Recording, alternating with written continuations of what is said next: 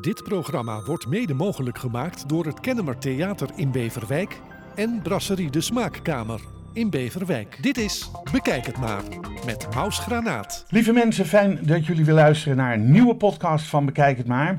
Vandaag ontvangen wij iemand die al vroeg wist dat hij een politieke carrière ambieerde. Op 15-jarige leeftijd zat hij al in de jongerenafdeling van D66, studeerde twee jaar geschiedenis aan de Hogeschool van Amsterdam, werd tot 2000 voorzitter van de Landelijke Vereniging van Jonge Democraten, werkte een periode als medewerker in het Europees Parlement en als voorlichter medewerker in de Tweede Kamer, uh, deed eerst aan amateurtoneel, studeerde uiteindelijk af in 1998, als ik het wel heb, aan de toneelschool in Maastricht koos toch voor een politieke carrière bij D66 en werd uiteindelijk schrijver, zanger en acteur. Mag ik u voorstellen aan Boris van Dam? Jezus, wat een lijst. Ja, maar daar, daar kan ik niks aan doen.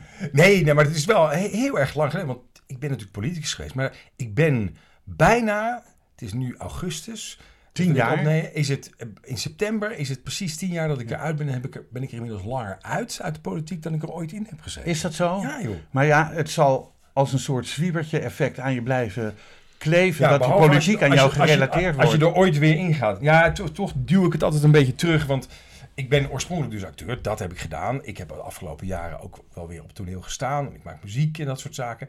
Op dit moment ben ik vooral ook bestuurder bij allerlei organisaties. Ja. Dus ik ben uh, heb ik nog niet eens benoemd. voorzitter van gehandicaptenzorg en dingen in het bedrijfsleven, maar ook in de cultuur.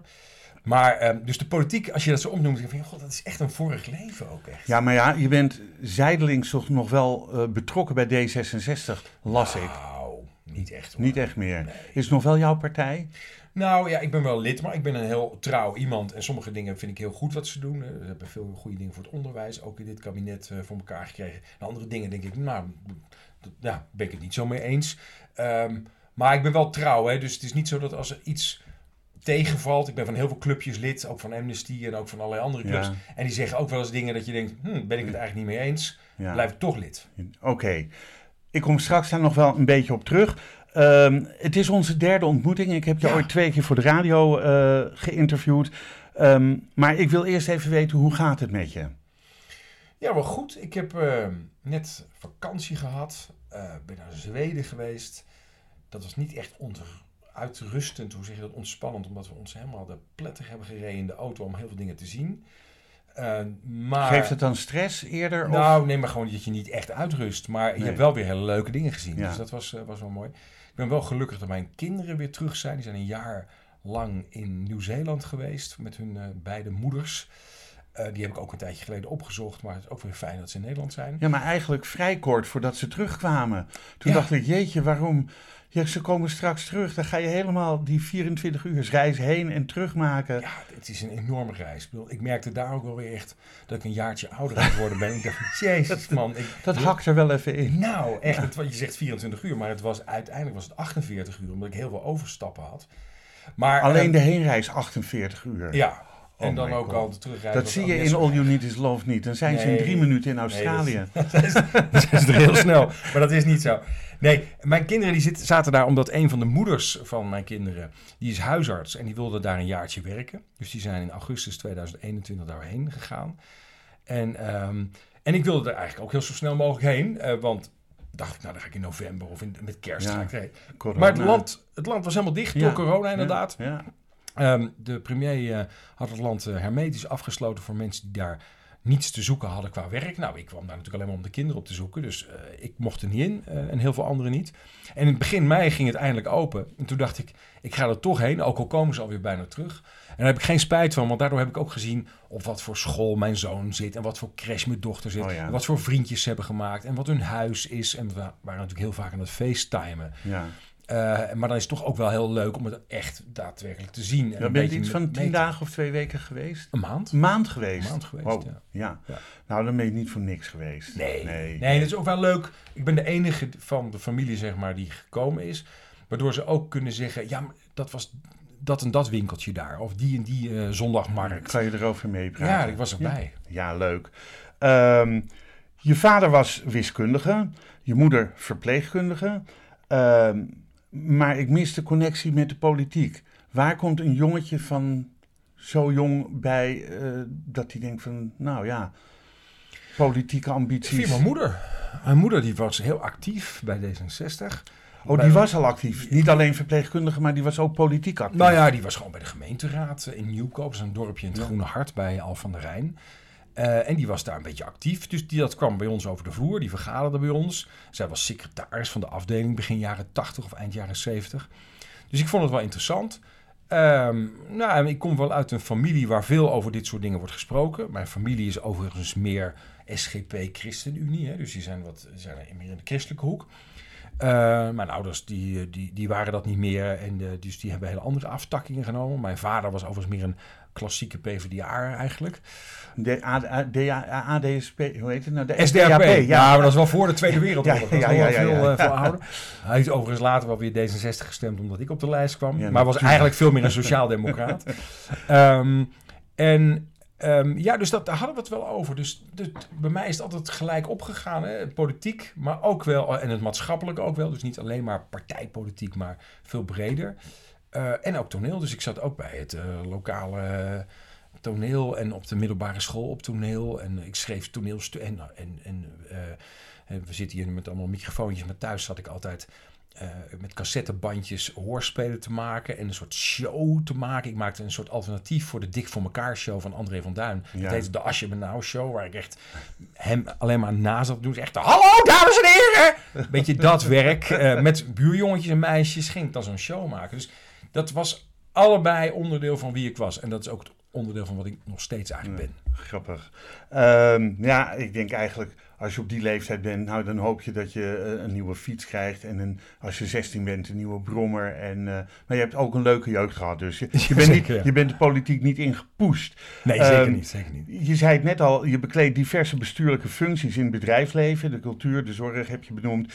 Um, zo ben je onder meer ook voorzitter van de gehandicaptenzorg in Nederland. En ook was je voorzitter van het Humanistisch Verbond. De vereniging die atheïsten en humanisten Um, en agnosten, agnosten ja. en, en, en, vrijzinnigen met elkaar verbindt. Kun je daar wat over vertellen? Want uh, ik heb nog nooit van het woord agnost gehoord eigenlijk. Ja, het zijn ook allemaal een beetje termen. Maar agnost betekent um, dat je het niet weet. Dus dat je zegt, uh, ik kan niet um, ja, bewijzen dat er een God bestaat. Maar ik kan ook niet bewijzen dat hij niet bestaat.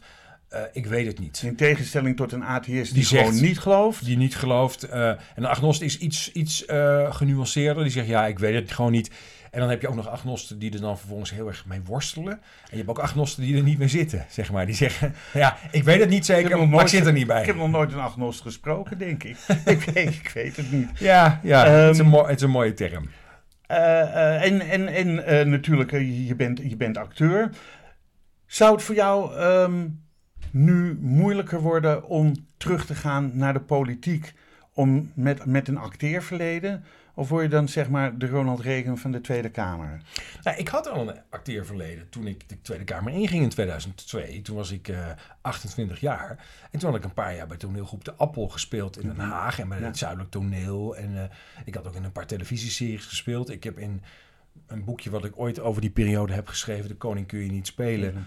Uh, heb ik uh, een anekdote opgebiecht. Nou, opgebiecht, die heb ik heel vaak verteld, dus het is niet zo geheim.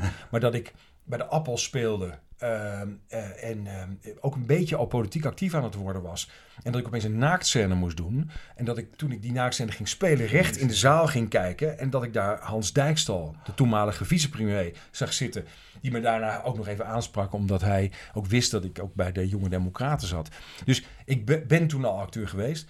Ik ben eigenlijk Um, daarna, nu, eh, dus de afgelopen tien jaar, heb ik in een grote musical gespeeld, Siske de Rat. Ik heb uh, een aantal keer in een televisieserie gespeeld. Vrijmoed speelde je toch? Of nou, ja, een, deel een deel daarvan. Ja. Ik was eigenlijk uh, um, Muiske, dat is de ja, dat, die werd in een film gespeeld door uh, Rijk de Gooier. ja. ja. dus dit is de, de, de, ja, de jeugdpolitieagent. Uh, ja. um, en ik was ook deels ook, uh, als de, de, de, eerste cast uitviel, uh, was ik ook paar vrijmoed. Ja. Dus dan moest ik met een plat Amsterdamse accent een zeeman spelen. Dat was erg leuk om te doen. Um, maar, um, en ik heb daarna ook nog een aantal andere toneelstukken gedaan en, en wat series gedaan. maar ik, ik, ik heb nooit me wat aangetrokken van hoe hoort het te zijn wat moet een politicus gedaan hebben? Ik denk, ik heb heel veel ervaring in de politiek. Ik heb tien jaar lang allemaal wetsvoorstellen ingediend. Ik ben nu ook bestuurder. Uh, maar daarnaast ook dit. En dat geeft soms wel eens uh, verbazing. Hè? Dus ik heb ook wel gehad dat ik bij, bij VNO-NCW zat, waar ik ook in het bestuur zit. En dat ik zei, ja, ik moet nu echt weg, want ik moet naar, naar Tilburg. Want ik sta daar, want ik moet naar een, een musical. En ze van, oh, ga je vanavond kijken? Ik zei, nee, ik sta erin. Ik, ik zit in de... Ik speel mee. Ik speel mee. ik ben een van de, van de hoofdrollen. Oh, oh. Um, en soms heb ik wel eens mensen die dat gek vinden.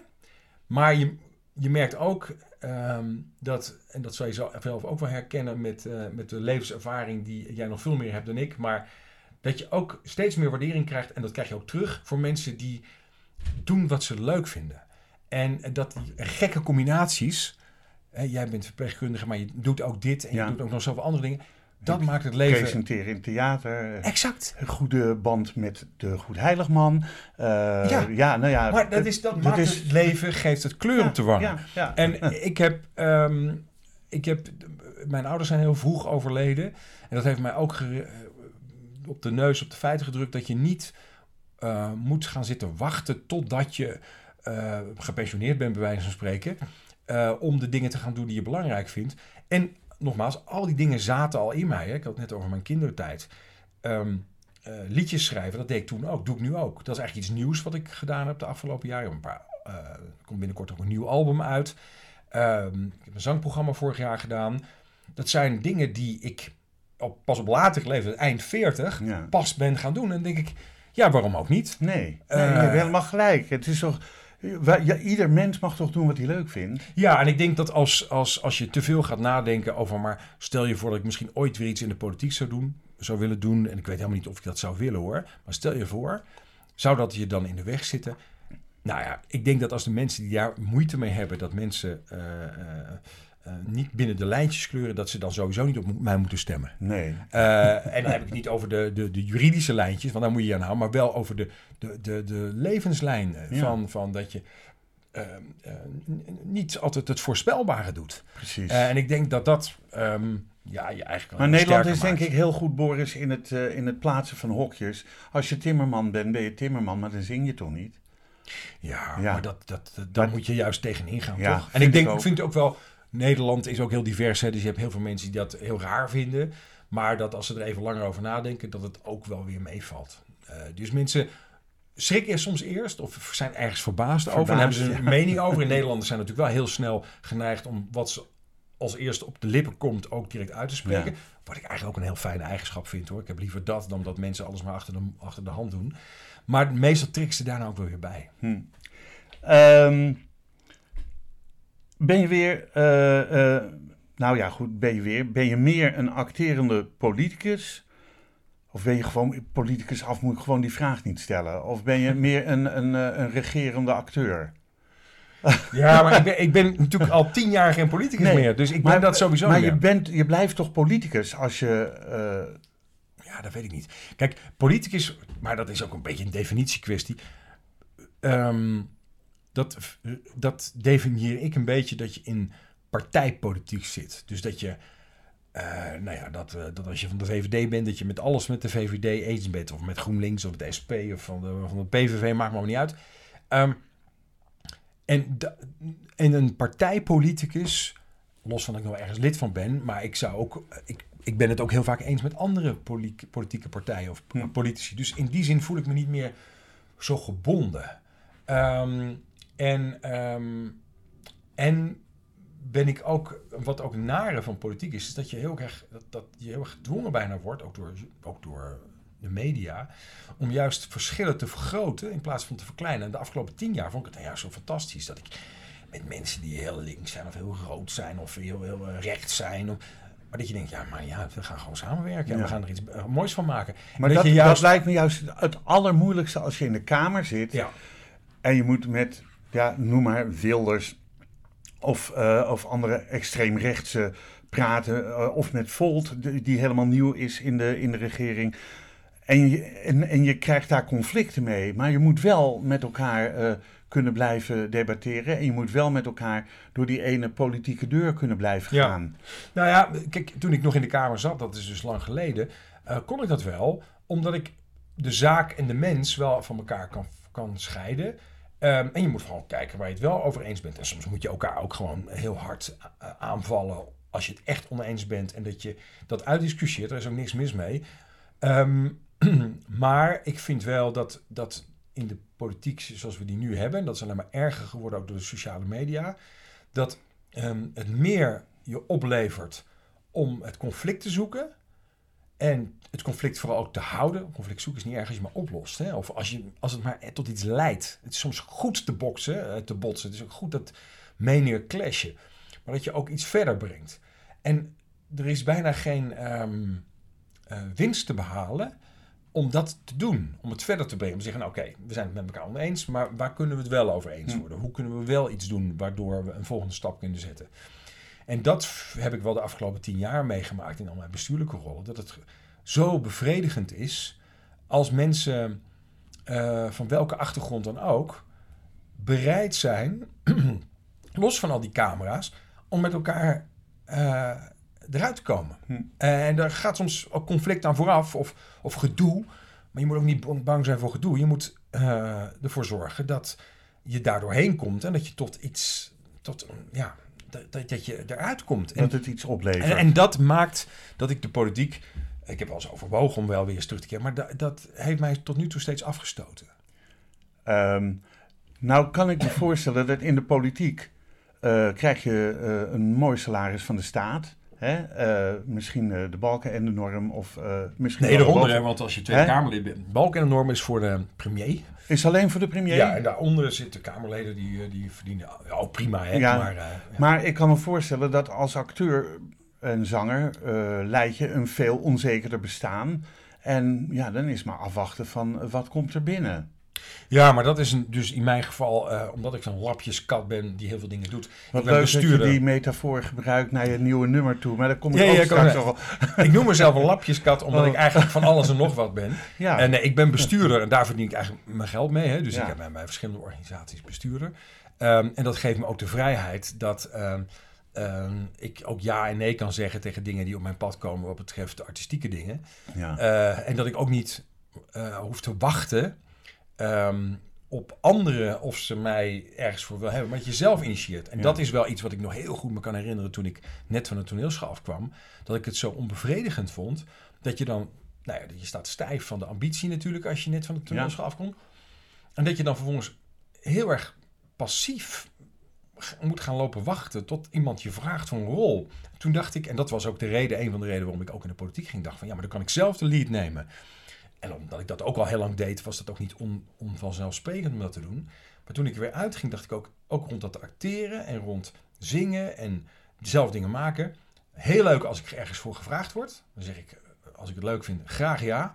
Maar ik ga niet lopen waar. Ik ben dan ook een ondernemer. Ja. Dus, uh, ja, dus een, uh, ik heb vorig jaar een, een liedjesprogramma gedaan. Ik uh, komt weer een nieuw album uit. We zijn ook bezig met een, met een soort boek in combinatie met, een, uh, met ook weer een album, een nieuw album. Dat zal pas volgend jaar zijn. Maar dat onderneem ik zelf. Maar creatief bezig zijn ben je dus continu eigenlijk. Ja, en op het moment dat, dat, je er niet zo financieel van afhankelijk bent, omdat je uh, op een andere manier je, je, levensonderhoud voldoet, dan merk je dat je eigenlijk um, niet alleen maar in een soort afwachtende rol wordt gedrukt, maar dat je ook veel meer vrijheid hebt om te zeggen, nou ja, eh, als ik bij dit nummer nog wat extra strijkers wil, ja. dan doe ik dat. En was jouw creativiteit, speelde dat voor jou een ten goede in, in je politieke tijd? Um, ik denk het wel, omdat ik, uh, gek genoeg, als je op de toneelschool zit, um, leer je natuurlijk niks over politiek, maar toch ergens indirect wel. Omdat je heel veel klassiekers leert de oude Grieken.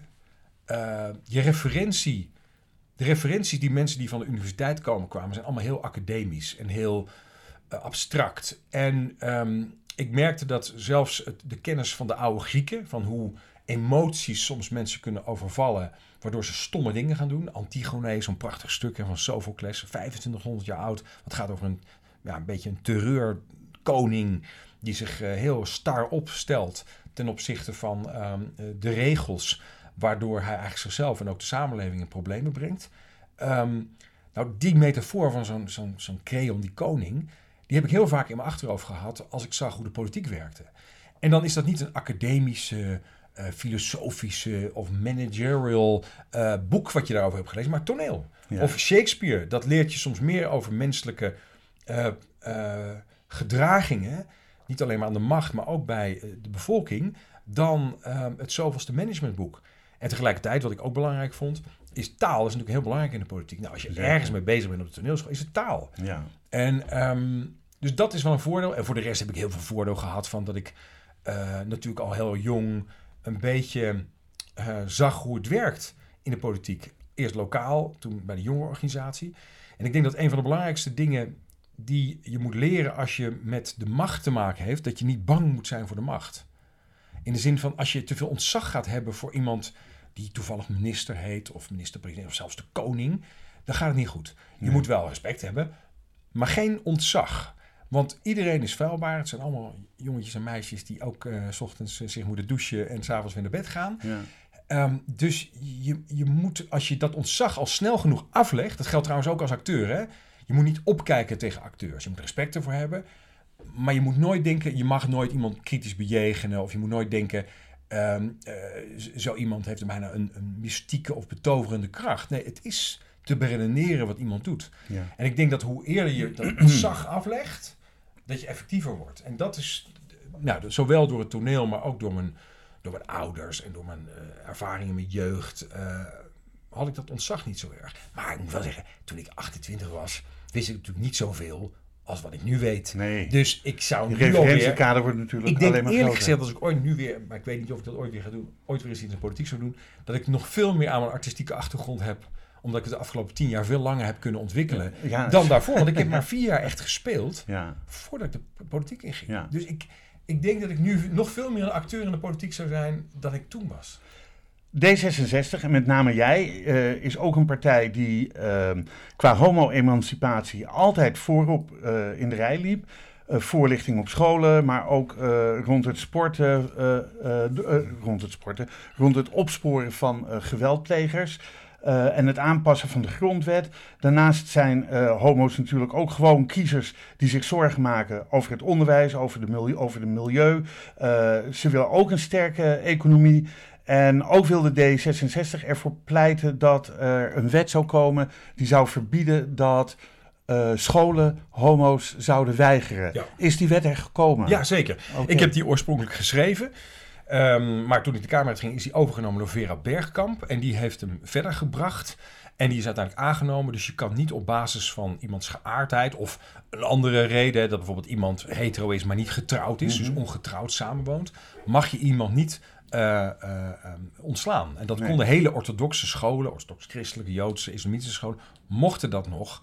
ehm, met een omweg. Maar hoe, hoe is dat controleerbaar? Nou ja, kijk, dat is natuurlijk altijd heel lastig, want je weet natuurlijk nooit precies Nee. waar iemand, want je kan ook wel iemand wegpesten, hè, dus heel Ja. indirecte druk geven. Maar ik denk dat het heel belangrijk is dat je laat zien, dat je uitstraalt als wetgever, dat de overheid aan jouw kant staat. Ja. En dat ehm, er een soort norm ook met elkaar wordt afgesproken. Daarvoor was het een beetje grijs gebied. En zo zie je nog meer. Hè? Ik, bedoel, eh, ik heb een, eh, een wet ingediend ehm, net voordat ik de Kamer uitging. Dat was de artikel 1 van de Grondwet, waarin wordt. Hè, dat, is, dat is die hele lijst Ja. van onder, op welke gronden je niet mag discrimineren. Godsdienst, levensovertuiging, eh, ras, seksen. Maar ik heb er ook twee andere dingen aan toegevoegd. Eh, namelijk geaardheid en ook ehm, handicap. Ehm. En het interessante is, nou, geaard hebben, we- heb je het nu net over. Ja. Ehm, maar ook handicap. Het feit dat, dat no- nou, ongeveer 1 tot 2 miljoen mensen in Nederland, wel meer eigenlijk, een, een vorm van een handicap hebben. Ehm, en veel te moeilijk aan werk komen of mee kunnen doen in de samenleving. Ehm, ja, dat is voor mij ook een reden geweest om te zeggen: je moet eigenlijk ook daar weer de norm stellen. Dat je in artikel 1 van de grondwet expliciet uits- uitspreekt dat ook mensen met een beperking, dat die eh, binnen bepaalde marges, hè, binnen Ja. bepaalde mogelijkheden, dat die Deel kunnen nemen. deelnemen van de Ja, samenleving. ja. En die wet die, die, diende ik toen in.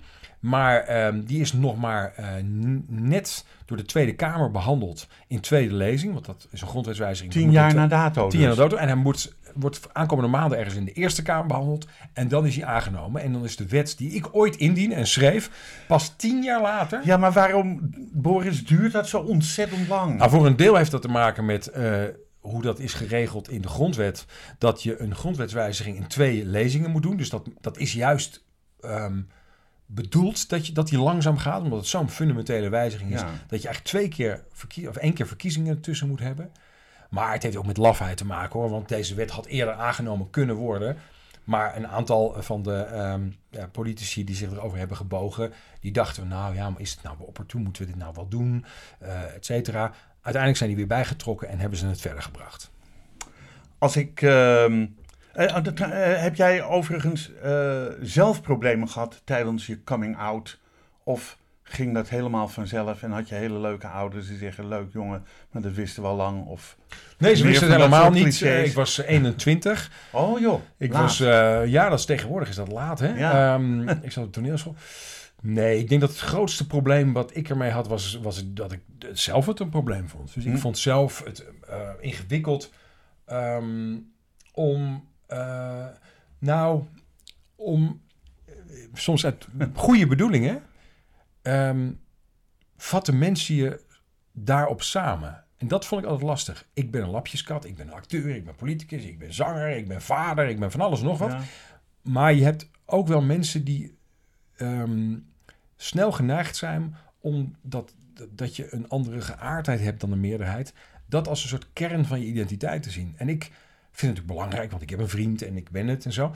Maar het is niet voor mij wat vooraan de lijst staat. Nee. En da- daar had ik altijd moeite mee. Dat ik denk van, oh, dan word je altijd maar als de homo. Word je daar Ja. altijd op aangesproken. Daar ben ik nu relaxter over. Maar toen vond ik het echt lastig. Omdat, omdat ik dacht, ik, ik wil zoveel andere dingen zijn dan alleen maar dat. Ja.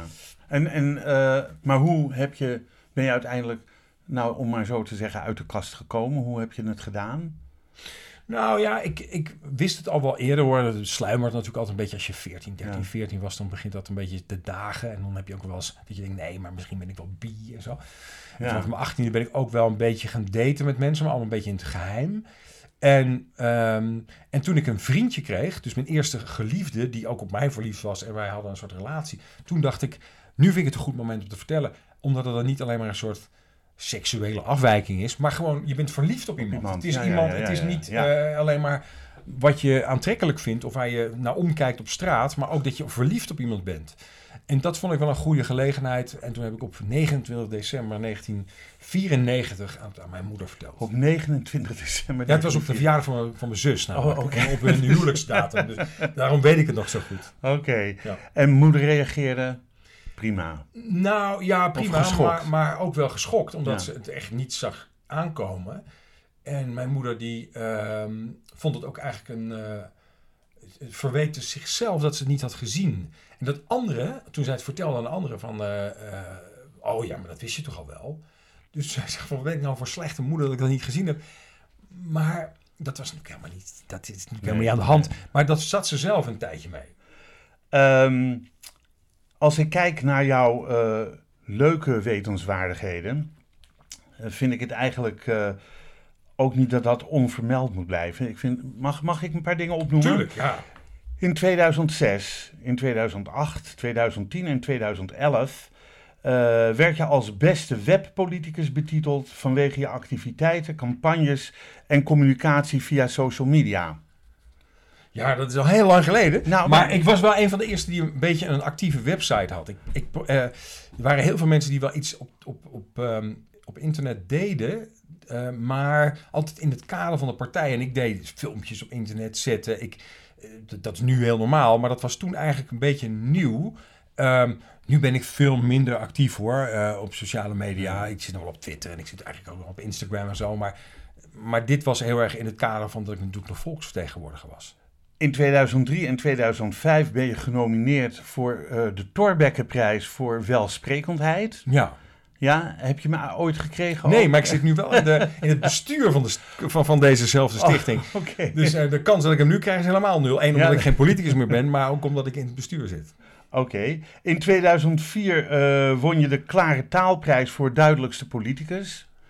Be- betekent dat dat je dan eh, meer, zeg maar, Jip en Janneke taal gebruikte dan menig andere politicus en je daardoor duidelijker uit naar buiten toe? Of heeft dat een andere betekenis? ook dat, hè, dat is bijna 18 jaar geleden. Ja, Boris, maar ik lees het allemaal. Ik denk, oh, oh dat, oh, dat, leuk, oh, ja, ach- is 18 jaar geleden. Toen was ik eh 30, hè, eh, of 31 was ik toen. Ehm, ik denk dat ik jonger was, eh, waardoor je ook eh, misschien nog niet heel erg ingedaald bent in al die terminologie. Eh, ik zei ook al over die toneelschoolachtergrond, ehm, dat je ook gewoon door, doordat je veel met taal te maken hebt, dat je ook misschien wat makkelijker eenvoudig spreekt. Niet simpel, maar wel eenvoudig. Ehm, ja, en ik was natuurlijk. Bedoel, Het was ook een, een prijs van jongeren, dus ik denk dat Ja. mensen ook dachten: ja, als een jong politicus, nu ben ik gewoon bijna 50, dus ik ben nou een hele Nou, ben je oud. nog... Nee joh, je bent nog... Ah, houd toch op. Eh, in 2007 ben je door Euronederlander.nl uitgeroepen tot Euronederlander van het jaar. Geen idee wat het is, ik heb er nog nooit van gehoord. Nee, voor, ik had toen een boekje geschreven over de Europese grondwet in 2005. Maar ik vond het wel grappig, want ik werd daarvoor uitgeroepen. Maar ik ben eigenlijk best eurokritisch. Hè? Dus ik, eh, je had het over D66, dat is een heel pro-Europese partij. Nou ben ik Ja. ook wel voor Europese samenwerking. Maar ik, ben- ik ben ook wel kritisch, kritischer denk ik, over het functioneren van de Europese Unie. Dus ik, eh, eh, in mijn huidige standpunten, zeg maar, weet ik niet of ik hem weer zou krijgen. Oké, zullen we het hier even... even Ja, dat is wel heel lang geleden ja, namelijk. Ja, Ja, het is, het is wel lang geleden. Ehm, nou goed, tien jaar zat je in de Tweede Kamer. Je bent er inmiddels ook weer tien jaar uit. Eh mis je het of mis je het helemaal niet? Nou, helemaal niet zou, zou leugenachtig zijn. Want soms denk ik wel, oh, zat ik er nog maar, want dan kon ik dit gewoon zelf bij de kladden va- vatten. Ook wel met de ervaring die ik nu heb. Ik weet ook, ik had er net over dat je geen gezag moet hebben, ontzag moet hebben voor, eh, voor de macht. Ja. En, en, en ik denk ook wel door, door de afgelopen tien jaar dat ik daardoor ook ehm, nog effectiever zou kunnen zijn. Ehm, dus ik, dat, dat, dat wel. En het is ook wel een, een, een verslavende omgeving, omdat mensen er zo hard werken. En dat ken ik trouwens ook wel uit het theater. Mensen zeggen niet om vijf uur van nou, eh, kijk op mijn klokje, ik ga Ja. nu naar huis. Nee, Nee. mensen gaan door tot het goed is. Ja. En dat, diezelfde atmosfeer van ehm, niet 9 tot 5 baan, maar er helemaal voor gaan, dat merk je ook in, in, in de Tweede Kamer. En bij alle partijen hoor, of het nou de PVV is of GroenLinks, Ja. De, eh, uitzonderingen daar gelaten, maar over het algemeen werkt iedereen heel hard. En zijn ze echt begaan. Eh, en dat mis ik soms wel. Aan de andere kant denk ik ook weer, eh, ik als bijna vijftiger, dat kan je ook makkelijker als je begin Ja. eh, 30 bent. dat je echt hele nachten doorhaalt en, en in de weekenden altijd. Dus dat zou ik nu ook, als ik het ooit weer zou doen, zou ik het anders inrichten. Maar ehm, wat ik al zei, ik vind de, het cynisme in de Kamer en de politiek en eigenlijk eromheen, dat, dat, dat stoot me ook wel af. En ik vind ook dat, ehm, wat, ik, wat ik misschien wel onderschat heb, is dat de meeste energie gaat zitten in het gedoe in je eigen partij. Dus niet een conflict met andere partijen, maar dat het gedoe in je Maar je eigen... hoort niet anders op het ogenblik. Ja joh. Die wordt eruit gezet. eh, v- hoe heet zij die eh, met Turkse naam? Eh, Vaak Nullifer, Volt. Nullifer, ja, ja. ja, ja, voor, voor eh, ehm, eh, hoe heet het? Eh, taboe doorbreken. Nee, niet taboe doorbreken. Hoe heet, wat heeft ze nou gedaan? Hoe noem je dat nou? Se- Seksueel overschrijdend gedrag. Ja. Ja, dat, Althans, er is van beschuldigd. Ja. daar is van Ja. beschuldigd. Ja, ik zeg niet dat. Ja, daar is van beschuldigd. Eh, maar, maar er gebeurt zoveel in partijen. En bij eh, eh, Denk stapte die op en die stapte op. Ja. En het is, het is inderdaad. En dat zijn dan de dingen die naar buiten komen. Er komen natuurlijk heel veel dingen niet naar Niet buiten. naar buiten, En ik vond daarvan, dacht ik Ja. van, goh, ik vind dat de... da- dat vond ik een, een- van de minst aantrekkelijke dingen. Dat je, eigenlijk, eh, eh, dat je eigenlijk nog meer comfort vond bij je collega's uit andere partijen dan uit je eigen partij. ja. Dat vond ik best een, een ding. En dat misschien ook wel had wel te maken met de mensen die er toen zaten. Maar dat vond ik wel echt een. eh, een, een daar kon ik tegen. Hè? Dus sommige mensen stoppen ermee omdat ze Mm. niet tegen konden. Ik kan er wel tegen. Wat gestel daarvoor. Ik ben wel een vechter. En ik ben ook wel iemand die zijn koers bepaalt. Maar als je er een tijdje uit bent. Dan denk je ook van, jezus, uit wat voor is- gifvijver ben ik gestapt, joh. Ja. En ik, nogmaals, ik kan erin overleven. Maar wil je dat? Ja. Of wil je er weer in terug? Ja. Dus dat is voor mij, hè, mis, dat mis ik absoluut niet. Ehm, en soms denk ik ook, ja, maar juist, is, bedoel, je, moet, je kan zelf ook de temperatuur van het badwater bepalen, van het gifwater bepalen, door er zelf in te gaan zitten en het te veranderen. En dat, is, dat zou nog het enige zijn om te zeggen, dat zou de drijfveer zijn. om het wellicht wel te gaan. Ja. Maar zei het al een beetje, ik heb een paar momenten gehad dat ik dat ook had kunnen doen en dat ik dat niet gedaan heb, omdat ik andere dingen leuker vond. onze toenmalige koningin eh, Beatrix heeft jou toen ook nog benoemd tot uh, wat was ridder. Het ridder in de orde van Oranje Nassau. En uh, op wat voor gronden ben je dan geridderd? Wat, wat nou, dat klinkt. ik heb het gekregen. Ik heb tien jaar in de Kamer gezeten. En ja. dan word je eigenlijk bij. Um, uh, ja, auto automatisch krijg je dan een ridderschap. Maar waarom? Je hebt je werk gedaan. Ja, nou, ik denk dat dat te maken heeft met de functie die je vervult, omdat je volksvertegenwoordiger bent.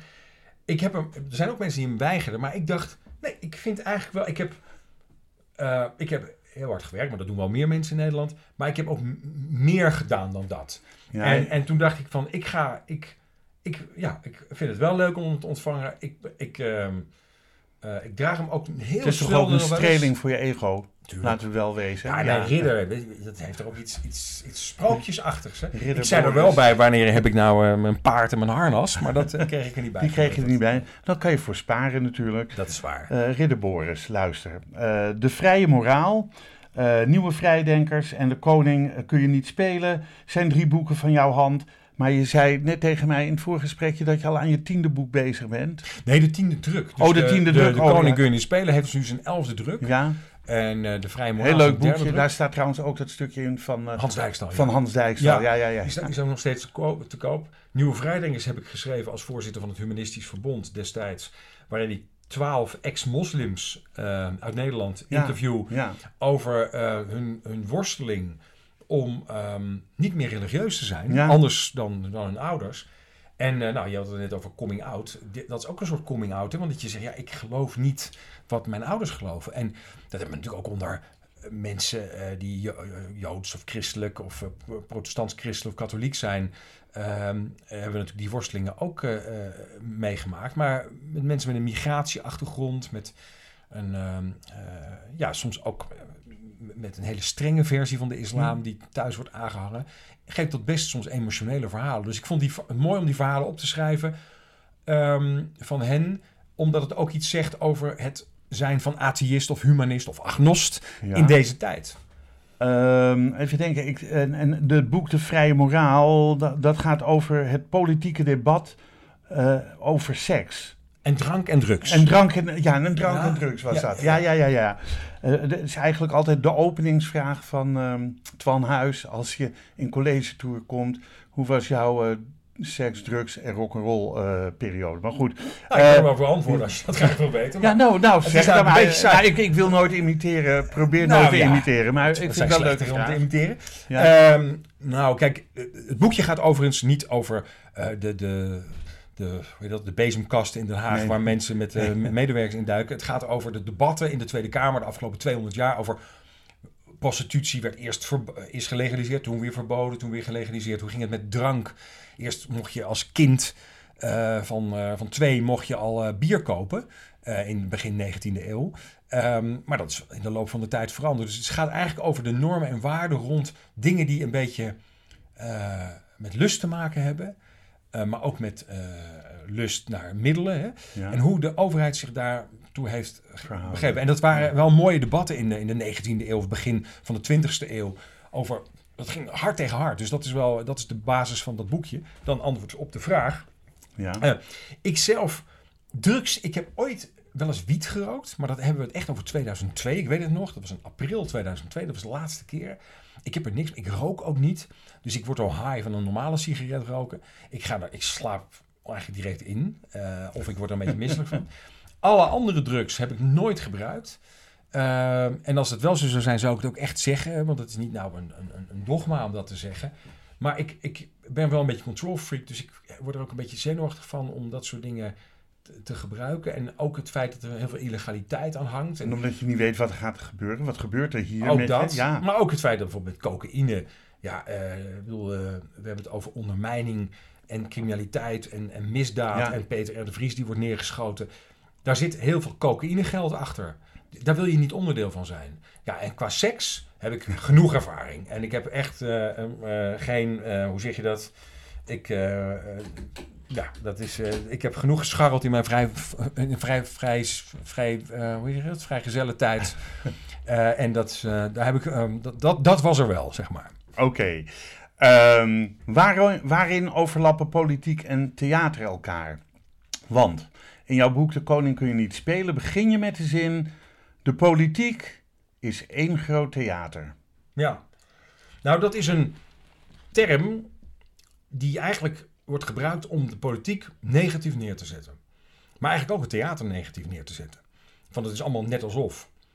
En ehm, als je echt naar een goede acteur gaat kijken, dan ehm, ben je juist onder de indruk van het feit dat hij juist de werkelijkheid niet benadert, maar soms ook de werkelijkheid is. Ja. Hè? En het, als je speelt, moet je niet net alsof doen, maar moet je je eigenlijk in een situatie eh, begeven dat wat je daar staat te doen, ook al weet je dat het decor nep is en dat de teksten van tevoren zijn uitgeschreven, maar dat je op dat moment waarachtig bent. Ja. Dus dat je waarachtigheid brengt in een, in een, in een abstracte of in een onnatuurlijke situatie. En dan wordt een Pierre Bokma fantastisch, dan wordt Meryl Streep geweldig, of omdat die dat kunnen. En eigenlijk is het met toneel of met politiek ook zo. Een, een goed politicus moet zich aan allerlei afspraken houden. Die moeten zo'n debat bijdragen in twee minuten uitspreken. Maar als iemand dan in die twee minuten in staat is om je hart te raken, of om een paar hele ware dingen te zeggen, dan is dat wel een abstracte omgeving of in een onnatuurlijke omgeving met een camera erop en afspraken van tijden en je moet via de voorzitter spreken en zo. Allemaal Ja, van die ja. onnatuurlijke dingen. Maar daarbinnen moet je wel echt zijn. En dat haal je er zo uit. En sommige mensen, dat hoor je natuurlijk ook over politici en ook over acteurs, van zeggen, ja, ik vind het een beetje nep. Hm. Nou, en waar zit het dan in? Dat zit vaak in die waarachtigheid. Ja. En voor de rest is er ook wel een overeenkomst. Er zijn namelijk afspraken. Er is een soort. ehm, het is ook soms goed dat politiek ook toneel is. Want kijk, bij Shakespeare eh, of bij een toneelstuk ga je erheen en dan, wij spreken op het einde, sterft iedereen. Ehm, en dan staan mensen daarna weer op en gaan ze buigen en dan is het elf uur en dan ga je met de tram en ook de acteurs gaan naar huis.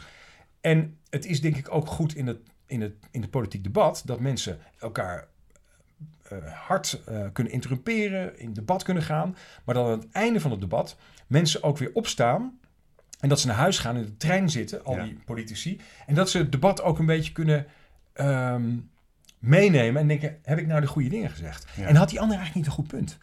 Er wordt heel vaak gezegd, ja, eh, er wordt veel te weinig elkaar overtuigd in het debat. Hè, dus dat mensen in het debat, ehm, laten we zeggen, hun, hun, hun, hun, hun tekstjes opdraven en dat is het dan. Dat is denk ik ook zo. Hè. Ik denk dat het vaak dat het echt een beetje uitwisselen van standpunt is. Het echte politieke werk begint eigenlijk pas in die trein naar huis. Want dan denk je, ik heb dat allemaal wel gezegd. Maar die ander had eigenlijk best wel een goed punt. Dan sta je eigenlijk uit. Dan is het, Ja. het is heel belangrijk dat de politiek ook af en toe een theater is. Dat het ook 11 uur is. Dat het spel is afgelopen. Dat mensen naar huis gaan. Dus even met hun vrouw of hun man gaan overleggen. Misschien op een verjaardagsfeestje met de oom en tantes erover hebben. Ja. Op de markt lopen. En denken, nou, ik sta nu echt uit. Ehm, en als ik straks weer aanga, kom ik weer anders, anders het toneel van de politiek op. Ja. En als je dat niet doet, en als politiek alleen maar politiek is, altijd, dan gaat het slecht met het land. Want er wordt er niet meer nagedacht. Dan wordt het niet meer even teruggenomen, even gereflecteerd. En dat moet. Ik, eh, jij hebt een, je hebt een nieuw, eh, nieuw liedje gemaakt. Eh, je noemde net jezelf een lapjeskat, maar dat is ook de titel van je nieuwe nummer. En het lijkt me leuk als we dat eventjes eh, gaan draaien. Lijkt jou dat ook leuk? Ja, het is een onderdeel van een album, wat ook Lapjeskat heet. En dat komt eh, in oktober uit. Dus dit is één nummer wat over mezelf gaat. Het is nog niet helemaal af in deze versie, maar bijna wel. Dus het is wel leuk om even te horen. Ik ruik eens aan het ene, ik kijk het ander aan. Ik zet het op een rennen, ik blijf zo maar eens staan. Al die vele dingen maakten mij tot wat ik ben. Het bonte en het drukke waar je mij goed aan herkent. Ik leerde van mijn ouders, ik leerde van de straat. Ik leerde van de vriendschap, ik leerde ook van haar. Velen hielpen mij te leren worden wie ik ben. Een bonte stoet waarvan ik lang niet alle namen ken. Ik knip wat en ik plak wat, ik ben niet uit één stuk. Die kat met vele lapjes kan zo spinnen van geluk. Vraag me niet om effen, alsjeblieft hou woord. Neem je weg mijn vlekken, weet dan dat je me vermoordt.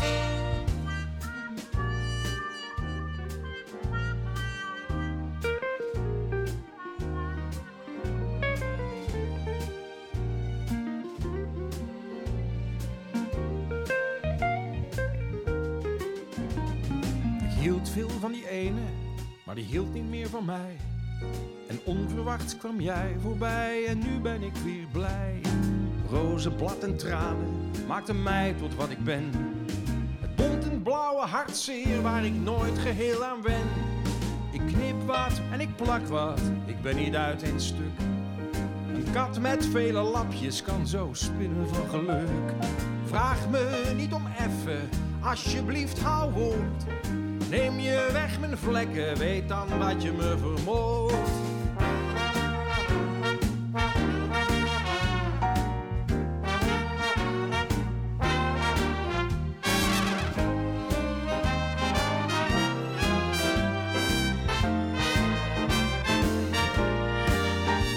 Ik knip wat en ik plak wat, ik ben niet uit één stuk.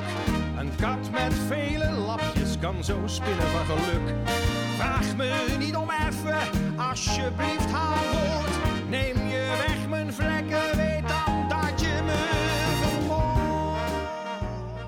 Wat een onwijs leuk nummer is het, echt waar. Ja. Dankjewel. Ehm, en het gaat over jezelf, dat mogen duidelijk zijn. Eh, is er een toneelstuk of een musical, eh, want dat, dat is waar je nu weer doet, eh, waar jij nou ja, van denkt van, goh, dat is wel een musical waar ik graag in zou willen spelen, of dat is wel een lied wat ik in die musical graag zou willen zingen? Nou ja, ik, ik, ik zou heel graag Higgins in My Fair Lady willen spelen. Lijkt me fantastisch. Oh ja. Misschien moet ik er nog iets ouder voor zijn.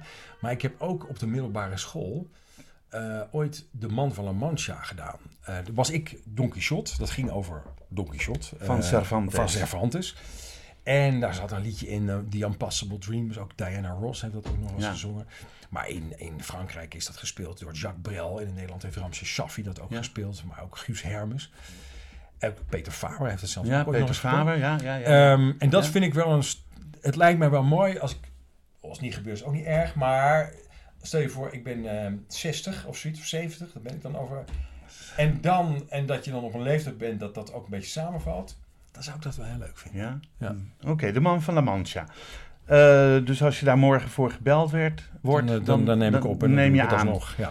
Oké, ehm, je, je, je hebt ook, eh, ja, heb je al verteld, hè? Siske de Rat eh, eh, speelde je ehm, eh, de rol van, van eh, Rijk de Gooier, die dat in de film Muiske speelde. en van eh Vader Vrij. Vader Vrijmoed, ja. Moet je, nou ja, is het toneelstuk, zeg je net, eh, eh, hoe heet het, De Man van La Mancha. eh, ja, Dulcinea zit er ook in, Ja. dat schiet me opeens Ja, te binnen. Dulcinea, zie Ja. er helemaal in je ogen. Dulcinea. Carrie Tefs heeft het ook ooit gespeeld. Ja, Ja. die speelde Dulcinea. Echt geweldig. Hè? Ik Oh, heb haar de plaat gehoord waarin zij dat speelde. Het was Johnny Krijkamp junior, senior, die, Senior, die speelde um, uh, Sancho Panzo. En dat was echt fantastisch. en, en zij kan zingen, jongen. Eh, ik stuitte op YouTube eh, op een nummer van jou, Onderweg naar jou. Dat gaat over je kinderen. Ja, Klopt dat of niet? zeker. Ja, toch? Ja. Ehm, nou, die woonde toen nog in Nieuw-Zeeland dat jaar. Ehm, ik denk, had dat niet wat dichterbij gekund? Maar ja, goed, zij wilde daar naartoe, begreep ik net van jou. Ik vond het een leuke clip erbij in een vliegtuig. Ehm, in september eh, vorig jaar kwam er voor het eerst een muziekalbum van jou uit. Dat was in 2020. Oh, dat was 2020, Ja, sorry. ja. Maar wat ik miste in die clip is het einde. Want ik denk, nou gaat hij zijn kinderen zien. En dat was zo'n anticlimax voor mij, die kwamen niet. Nee, nee, nee, maar dat kon ook niet. Want het was... Ik maakte dat nummer in de tijd dat zij dus in, in Nieuw-Zeeland zaten. Wat, Ja. eh, we het er straks over hadden. Ja, Ehm, en dat ik daar niet bij kon. En dat de, mijn, mijn onderweg naar jou was eigenlijk de droom van... ik ga nu naar je toe. Maar dat kan nog niet, want eh, die regels in, in, in eh, Nieuw-Zeeland waren anders. Dus de clip hebben we opgenomen in, eh, in eh, Lelystad, oh, Aviodroom...